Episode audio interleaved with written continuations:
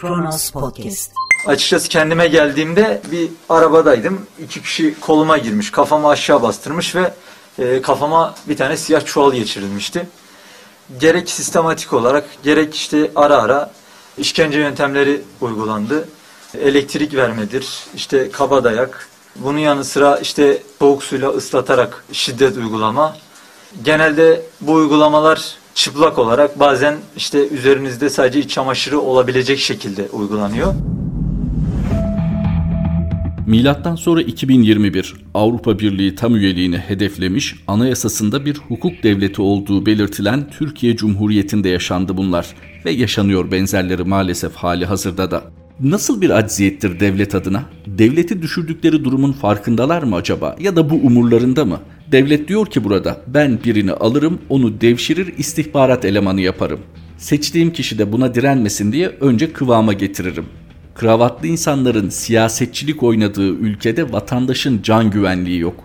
Bu olay yaşandıktan sonra İnsan Hakları Derneği'nde bu açıklama yapıldıktan sonra Türkiye'de yer yerinden oynamalıydı. Şu ana kadar olan onlarca, yüzlerce olayda olduğu gibi. Fakat 2016-15 Temmuz'undan sonra bu ülkede şiddet hele hele devlet rengine boyanmışsa kimsenin dikkatini çekmiyor. Sadece hak savunucuları ve sadece mağdurlar ancak seslerini duyurabiliyorlar. Peki bu sesi duyan devlet, o ulu yapı bunu umursuyor mu? Bu konuyla hiç ilgileniyor mu? Yani bu suçlamada bulunanları dinliyor ve onların anlattıklarından yola çıkarak kendi adına devlet namını bu suçu işleyenleri ortaya çıkarmaya çalışıyor mu? Hayır. O halde demek ki bir mutabakat var devletin bir katmanında birileri mutabakat sağladı. Yani şiddeti normalleştirdi. Yani şiddeti normalleştirdi ve kendi hedefleri doğrultusunda ikili, üçlü, beşli, kaçlı bir yapı, nasıl bir ortaklık bilmiyoruz. Sadece çok kirli bir beraberlik olduğunun farkındayız kendi hedefleri doğrultusunda şiddeti meşru olarak kullanabilme yetkisine sahip tek organizasyon olan bir ülke içerisinde devlet adına bu açık zulmü işliyor ve hala takım elbiseli kravatlı insanlar da ekranlarda cici demokrasiden bahsediyor. 26 Ocak 2021 Salı günün tarihi Kronos Haber'de Kronos günden başlıyor. Merhaba. Güpe gündüz kaçırılan güneş, darp ettiler, elektrikli işkence yaptılar. İstanbul Başakşehir'de 20 Ocak günü kaçırılan elektrik işçisi Gökhan Güneş 6 gün sonra evine döndü. Güneş İnsan Hakları Derneği'nde açıklamalarda bulundu kaçıranların kendilerini biz bilinmeyenleriz olarak tanıttığını ifade eden Güneş nereye götürüldüğünü bilmediğini söyledi. Güneş'in gözündeki morluk ve ellerindeki darp izleri dikkat çekti.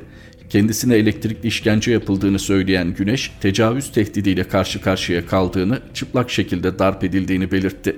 Güneş, direnmek istediğimde elektroşokla elektrik verdiler. Kabadayak, elektrik, mezara sokma, tecavüz tehdidi gibi işkence yöntemleri uygulandı. İşbirliği yapma teklifleri oldu dedi.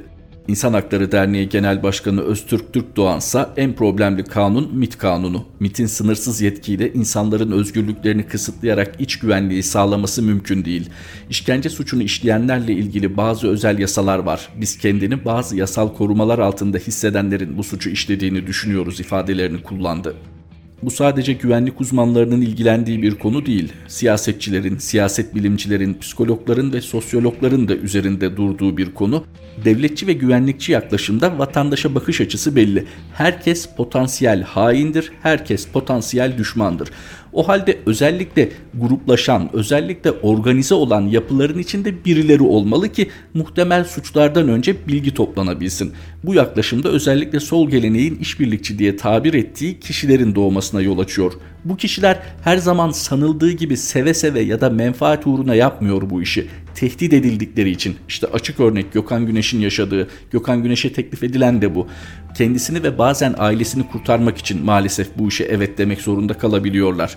Peki bu hadise deşifre olduktan sonra en azından utanma belasına devletin harekete geçmesi beklenmez mi?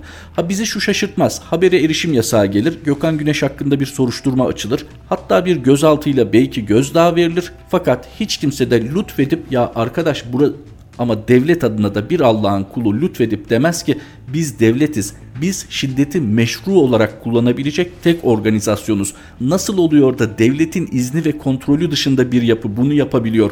Biz bunu araştırmalıyız. Devleti aciz içine sokan, devleti küçük düşürücü bir durumdur demiyor. Oysa bakın şu an bu ülkeyi yönetenler çok değil. Daha birkaç sene önce Avrupa Birliği hedeflerinden bahsediyordu, evrensel değerlerden bahsediyordu. Ama şimdi gözünüz aydın Çin'e yarım saat, Kuzey Kore'ye bir saat kaldı. Kılıçdaroğlu, çiftçiyi esnafı batıran Erdoğan'dır. Paralar nereye gidiyor? CHP Genel Başkanı Kemal Kılıçdaroğlu partisinin grup toplantısında yaptığı konuşmada esnaf ve çiftçinin durumunu gündeme getirdi. Bu ara bir de adam tartışması çıktı. Bu kadar zavallıyı, acizi hiç görmemiştim, tanık da olmamıştım. Ama ben sana adam diyorsan bir şey söyleyeyim. Esnafı batıran adam Recep Tayyip Erdoğan. Bundan daha güzel bir tanım mı var? Çiftçiyi batıran, esnafı batıran adam Recep Tayyip Erdoğan. Kime hizmet ediyor Recep Tayyip Erdoğan? Paralar kime gidiyor? Yüksek faize karşıyım diyor. İndir elinden tutan mı var? Ben indirmek istiyorum birileri istemiyor. Kim?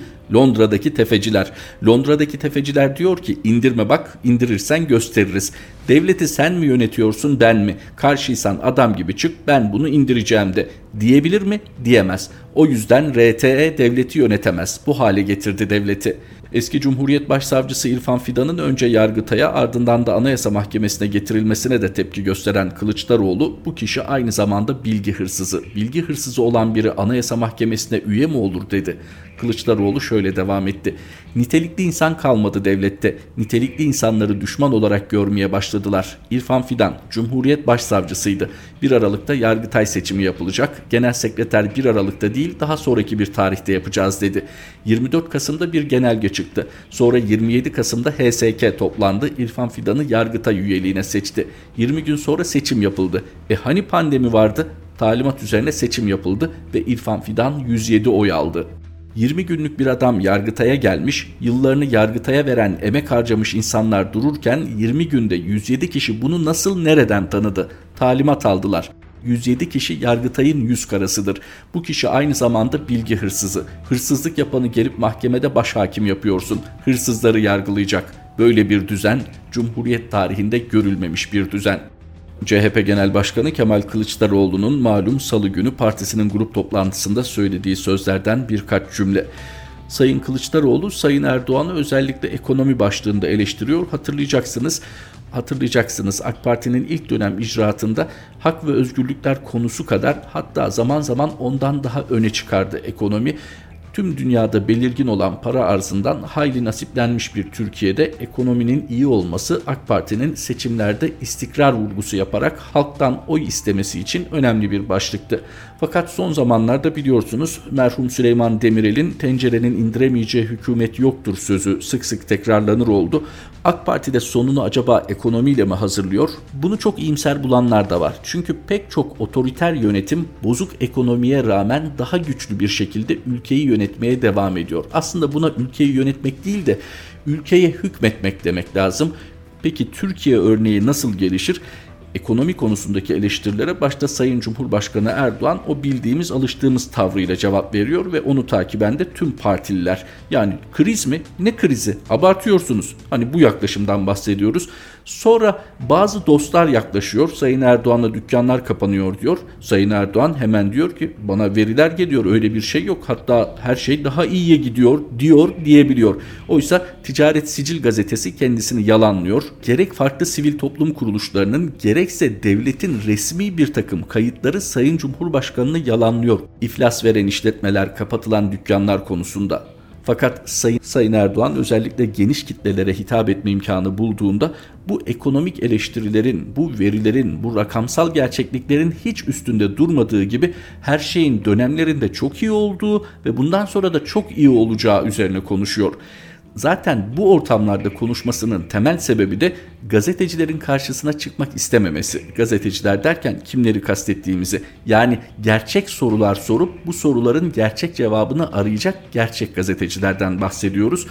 Böyle gazetecilerin iş başında hatta ülkede bırakılmadığı bir ortamda Mitinglerde bir itiraz yükselmeyeceği de bilinerek söyleniyor, anlatılıyor, anlatılıyor ki itirazlar yükselecek yerler yani muhaliflerin kısık da olsa sesini duyurabilecek bazı mecralarda zaten geniş kitlelerden bir şekilde kaçırılıyor gerçekten okumak, öğrenmek, sorgulamak isteyenler belki internet medyası üzerinden buna ulaşıyor. Fakat yaygın kitle iletişim araçlarındaysa gerek Sayın Cumhurbaşkanı gerekse de AK Partililerin söylemleri dışında bir haber bulma olanağınız yok. Ha hiç mi yok? Var. Muhalefet partilerini zorda bırakacak gelişmeler mutlaka haber olur. Hatta öyle isimler ekranlara çıkarılır, öyle isimler manşetlerden verilir ki şaşırırsınız.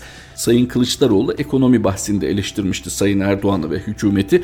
O konuda aslında söylenecek şu. Sizin durumunuz iyi olabilir. Şu an bir krizi doğrudan hissetmiyor olabilirsiniz. Fakat lütfen sokağa eğilin. Bu ülkede çöp konteynerlerinden yiyecek aranıyorsa bu ülkede pazara geç saatte gidip acaba pazarcıların geride bıraktıklarından işe yarar meyve sebzeler var mıdır diye bakılıyorsa, bu ülkede zincir marketlerin çöpleri kontrol ediliyor, günü geçmiş ürünler toplanıyorsa sadece kendi içinde bulunduğunuz duruma değil bunlara da dikkat etmek zorundasınız. Çünkü bir arada yaşıyoruz ve kriz derinleştikçe öyle bir noktaya gelinir ki kimse o gün bana net diyemez.'' Varlık Fonu raporu gizli damgasıyla gönderildi. Neyi gizliyorsunuz? Türkiye Büyük Millet Meclisi bir aylık aranın ardından yeniden açıldı. Meclis yıl sonunda yeni tip koronavirüs tatiline girmişti. Kamunun önemli birçok kuruluşunu bünyesinde toplayan Türkiye Varlık Fonu'nun denetim raporu da çarşamba günü Plan ve Bütçe Komisyonu'nda gündeme gelecek. HDP'li Garo Paylan meclis mesaisinin başlamasıyla birlikte Türkiye Büyük Millet Meclisi gündemine sunulacak olan Türkiye Varlık Fonu'nun denetim raporunun milletvekillerine gizli damgasıyla gönderildiğini açıkladı. Paylan, yarın görüşeceğimiz Varlık Fonu denetim raporunu meclise gizli damgasıyla gönderdiler. Neden gizli? Kamunun elinde kalan son varlıkların denetim raporu neden milletten gizlenmek isteniyor ifadelerini kullandı. Gizli, hizmete özel, çok özel, mahrem, kozmik, bu tür gizem katan sözcükler kullanılarak aslında devletin ne kadar büyük bir organizasyon olduğuna inanmamızı isterler. Yani siz ey ölümlü vatandaşlar sizin devletin bu gizli işleriyle ne ilginiz olabilir? Siz işinize bakın deniliyordur açık açık söylenmese de. Türkiye Büyük Millet Meclisi vatandaş adına vatandaştan vekalete alan isimlerin yasama faaliyetlerinde bulunduğu, egemenliği vekaleten kullandığı çatı. Türkiye Varlık Fonu, Türkiye Cumhuriyeti'nde kamuya ait varlıkların bir araya toplandığı ve yönetiminin de Cumhurbaşkanı eliyle yürütüldüğü fon. Nasıl oluyor da kamuya ait varlıklar üzerindeki denetim raporu gizli olabiliyor? Yani kamudan mı gizliyoruz kamuya ait varlıklar üzerindeki denetimi? En basit örneklemeyle bir şirketiniz var. Şirketinize profesyonel bir yönetici atadınız. Yönetici kendini denetletiyor sağ olsun o kadarını lütfediyor. Kendisini denetlettikten sonra diyor ki siz bakamazsınız çünkü bu denetim raporu gizli. Makul geliyor mu? Tabii bunun bir takım açıklamaları olacak. En büyük savunma dönem itibarıyla nedir? Ticari sır. Bakınız kamuya ait varlıklardan bahsediyoruz. Türkiye Cumhuriyeti vatandaşlarının Türk Hava Yolları'nın her hesabını iyice inceleme hakkı vardır. Kamuya ait bir varlıktan söz ediyoruz. Babanızdan kalan şirketlerden değil. Erdoğan, en gelişmiş ülkelerde aşı sıkıntısı var, hamdolsun bizde yok. Beştepe'de düzenlenen sosyal atama töreninde konuşan AK Partili Cumhurbaşkanı Erdoğan dedi ki, Bakın dünyanın en gelişmiş ülkelerinde şu anda aşı sıkıntısı var. Aşı bulamıyorlar. Biz ise hamdolsun şu anda aşı konusunda attığımız adımlarla, yaptığımız ödemeyle, süratle aşılarımızı aldırmaya başladık ve ilk etapta inşallah 50 milyon doz aşı ülkemize gelecek ve süratle de aşılamayı başlattık. Şu anda devam ediyor. Biz de hemen Sayın Erdoğan'ın söylediklerini Kronos Haber'in hazırladığı grafikten teyit etmeye çalışalım. Bakalım öyle mi? Erdoğan aşı bulamıyorlar dedi. Ülke Erdoğan aşı bulamıyorlar dedi. Ülkelere göre aşılama sayıları kaç?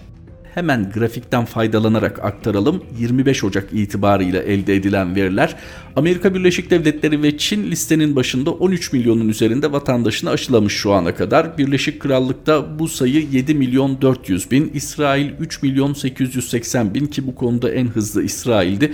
Birleşik Arap Emirlikleri 2 milyon 570 bin kişiyi aşılamış. Hindistan 2 milyon 200 bin vatandaşına aşı yapmış. Almanya 1 milyon 780 bin kişiyi aşılamış. İtalya'da bu sayı 1 milyon 430 bin. Türkiye şu ana kadar 1 milyon 300 bin kişiyi aşılamış. İspanya 1 milyon 240 bin. Fransa 1 milyon 90 bin. Rusya 1 milyon. Kanada yaklaşık 840 bin. Meksika 645 bin. Polonya 469 bin. Suudi Arabistan ve Arjantin yaklaşık 300 bin. Danimarka 209 bin vatandaşını aşılamış. Bazı verilerin 25 Ocak'tan daha önce elde edildiğinde aktaralım.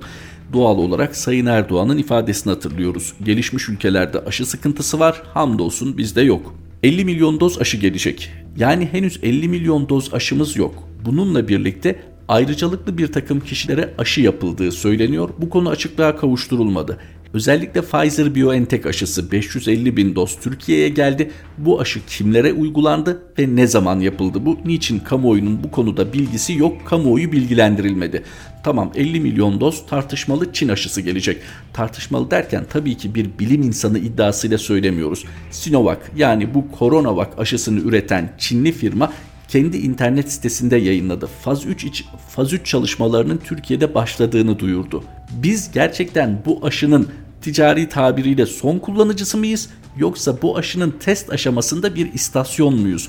Ve diğer tartışmalı kısmı da bizimle birlikte bu aşıyı kullanan iki ülke Brezilya ve Endonezya'da yapılan testler sonucunda %65'in üzerinde bir etkinlik oranı görülmedi. Biz daha Çin'den açıklama gelmeden %91 gibi bir orandan bahsettik. Hala bunun arkasında mıyız? Vurgulayarak söyleyeyim burada Çin'e karşı kategorik bir karşı duruş değil sözünü ettiğim mesele sağlık ve insanların aşılanması. Fakat şunu unutmamak lazım. Türkiye ile Çin arasında suçluların iadesi anlaşması imza edildiği sıralarda bu aşı anlaşması da imza altına alındı.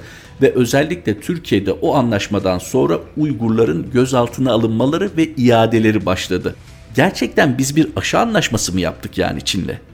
Ama gelişmiş ülkelerde aşı sıkıntısı var. Hamdolsun bizde yok. Maliyetinden bahsetmedik bile. Bakınız etkinlik oranı batı menşeli aşılar kadar yüksek olmamakla birlikte batı menşeli aşılardan daha pahalı bir aşı aldık. Sayın Cumhurbaşkanı ülkeyi şirket gibi yönetmekten bahsetmiyor muydu? kendi şirketine daha hesaplı ve daha kaliteli olduğu raporlanan bir ürünü almak yerine daha pahalı ve kalitesi tartışmalı bir ürünü alır mıydı acaba? Asil Türk'ten ittifak açıklaması seçime bir hafta kala karar verilir. Cumhurbaşkanı Recep Tayyip Erdoğan'ın Saadet Partisi Yüksek İstişare Kurulu Başkanı Oğuzhan Asil Türk'ü evinde ziyaret etmesinin ardından Saadet Partisi Cumhur İttifakı'na mı katılıyor yorumu yapıldı. Asil Türk görüşmeye ilişkin Kudüs TV'de yayınlanan Diyalog ve Uhuvvet adlı programda konuştu. Erdoğan'ın açıklamasıyla ilgili bir şey söylemeyeceğini ifade eden Asil Türk, Saadet Partisi'nin gelecekte hangi ittifak içerisinde yer alacağına yönelik soruyu ise şu şekilde yanıtladı. İleride şöyle mi yaparız, böyle mi yaparız demenin zamanı o noktaya geldiğimiz zaman seçime bir hafta kala buna karar verilir, yapılır. Ondan önce bunu açıklarsam bir bölünme meydana gelir. Ben bunu açıklamam. Ne yapacağım kalbimde durur. İki topluluk var. İkisiyle de görüşerek bizim davamızın başarıya ulaşmasında en doğru yol hangisi ise ona karar verir, ilan ederiz eski Türkiye yeni Türkiye ayrımından hoşlanıyorsanız ya da bazı hallerde bu mukayesenin gerekli olduğunu düşünüyorsanız eski Türkiye'nin siyasetçilerindendir Oğuzhan Asil Türk. Burada tabii ki eski siyasetçiler böyledir, yeni siyasetçiler böyledir ayrımı yapabileceğimiz kadar da derin bir ayrışma yok aslında hali hazırda. Çünkü Türkiye'de hala siyaset siyasilerden ibaret değil, hatta büyük oranda siyasilerden ibaret değil. Öyle ki siyasiler bu defa siyasetin sadece siyasetçilerin elinde olmaması için gidip elleriyle siyaset dışı bir takım odaklara teslim ettiler yetkilerini. Paylaşıyorlar gayet de iyi uyumlu götürüyorlar kendileri adına. Fakat Oğuzhan Asil Türk'ün cümlelerine odaklanırsak yani şimdi çok erken bunu son bir hafta kala şekillendiririz. Oğuzhan Asil Türk bir defa partinin büyük kontenjanından Yüksek İstişare Kurulu Başkanı ve bir başka kredisi de tabii ki Necmettin Erbakan'ın uzun yol arkadaşlığı.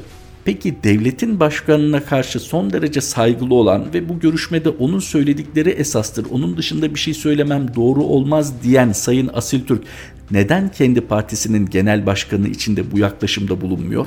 Sayın Karamollaoğlu'nun bugüne kadarki söylemleri Millet İttifakı içerisinde yer almanın dışında bir anlama gelmiyordu. Hatta Saadet Partisi'nin sosyal medyada yayınladığı AK Parti eleştirileri şu ana kadarki çizgiyi teyit eder mahiyetteydi. Fakat Oğuzhan Asil Türk'ün bu cümleleri Saadet Partisi içinde de bir takım tartışmaları başlatabileceği gibi Necmettin Erbakan'ın oğlu Fatih Erbakan'ın da tekrar sahada olduğunu hatırlatalım. Hasılı kelam her iki ittifak içinde zengin bir pazar oluşuyor aslında. Kronos gündemi aktardık. Tekrar Kronos Haber'de buluşmak üzere. Hoşçakalın. Kronos Podcast